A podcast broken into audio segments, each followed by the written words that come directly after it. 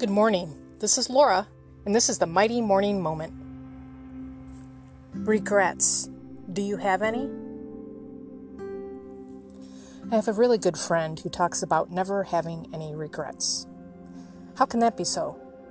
Well, she takes everything she does every day and makes sure that she treats people right, that regardless of whether they deserve it or not, that she's going to give grace and mercy and love them where they're at.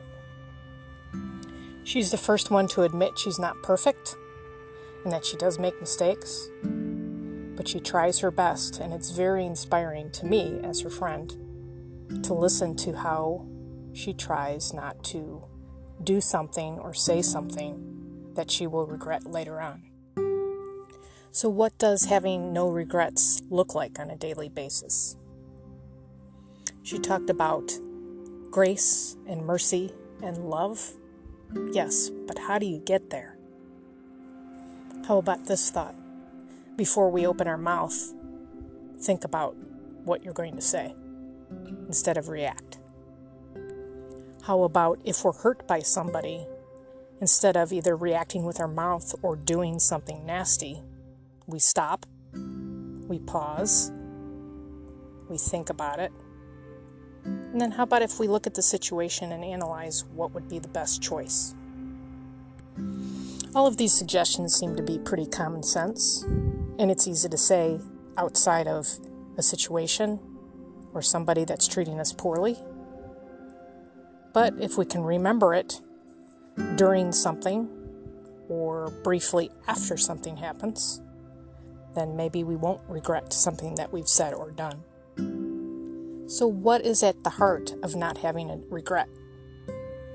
Yes, love, mercy, grace, those can be at the heart of it.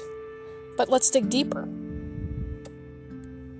My friend continually, constantly, and consistently talks about she doesn't want to have a regret when she goes to heaven to meet Jesus. She doesn't want to be responsible for treating somebody nasty or saying something nasty or doing something nasty. Have you ever thought about that? Every action that we do, every thought that we think, every word that comes out of our mouth, we could regret it someday. Someday we have to account for everything we've said or done or thought. Kind of puts it into a different perspective, doesn't it? So, what are you going to do today to not have a regret? This is Laura with the Mighty Morning Moment. You can reach me at revdoc7.com.